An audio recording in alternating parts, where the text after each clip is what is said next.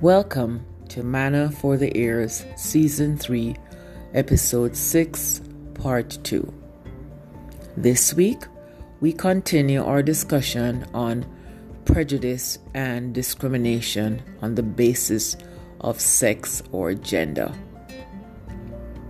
Inasmuch as women who are regarded as the weaker sex experience more abuse than their male counterpart, the same is true of prejudice and discrimination.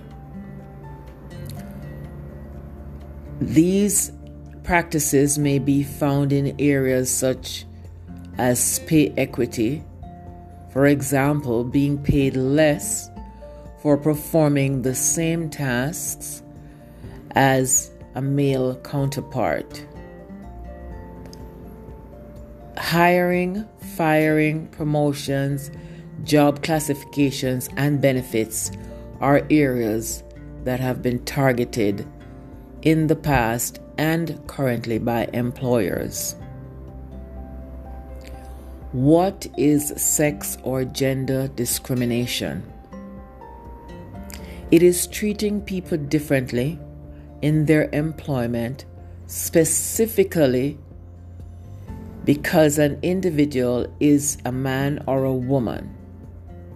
If you have been rejected for employment or fired, you may have suffered sex or gender discrimination.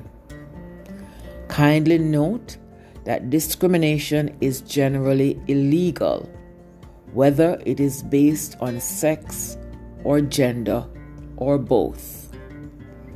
Be very aware that although women experience sex and gender discrimination more than men, it happens frequently to men as well.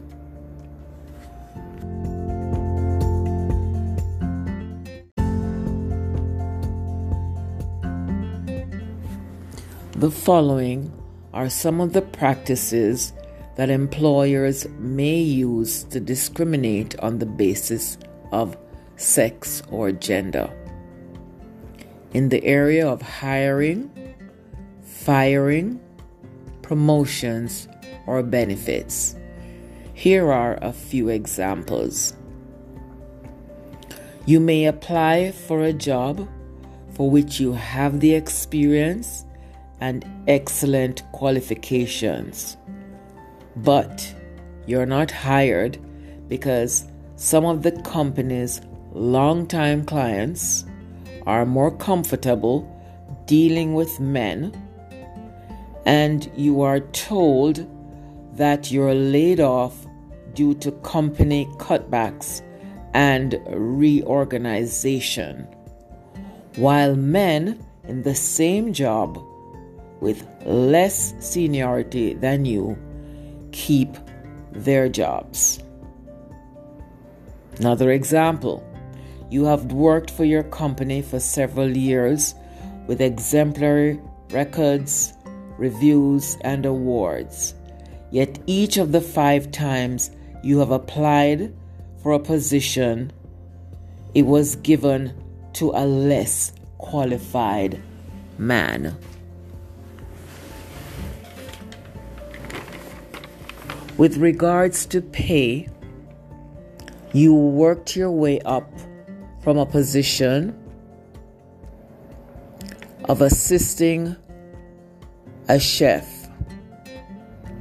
Now you are the chef. A male chef with similar training and skills was recently hired, and he gets paid more than you. This is, and these are some of the attitudes that women face in the workplace and men as well. There is also the area of job classification. You may work at a company for years, you put in many hours and overtime, you get pregnant you go on maternity leave. When you return, you advise your employer that you won't be able to put in as many overtime hours as you did prior to going on maternity leave. Your position is immediately downgraded to a lower level with less pay, while male co workers in similar positions are allowed to cut back without changing positions or pay.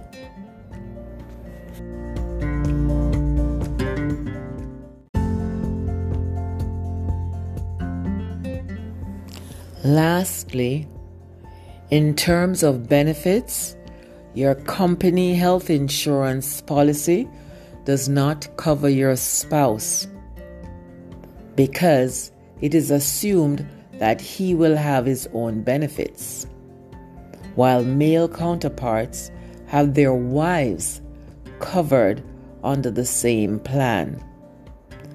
Because your husband is between jobs, you have to pay increased health benefits on his behalf that your coworkers do not pay for their wives. This is discrimination.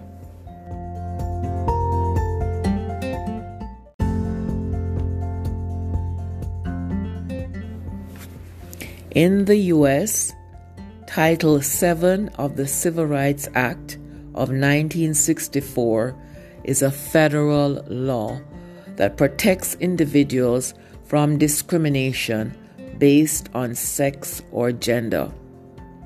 This law makes it illegal for an employer to discriminate against individuals in hiring, firing, and other terms and conditions of employment, such as promotions, raises, and other job opportunities because of their sex or gender. There are similar laws which protect employees in several other states.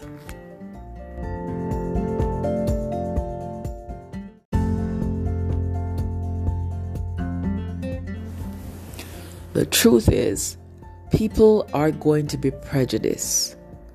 And yes, they will act out on it and they will discriminate. There is nothing we can do about it, except where you're protected by laws. For example, in the workplace. This week, let's focus on accepting who we are called to be. In an era where everything is privy to everyone, sometimes we feel rejected. Our life is being viewed from a minuscule prism from the outside. Never allow rejection or negativity to penetrate your psyche. The reality is, we don't need to seek acceptance from anyone. Neither do we need to receive negatives directed towards us. We have already been accepted. We are suitable. We are adequate. We are enough. We are sufficient. This is Manna for the Ears, Mended Pieces podcast.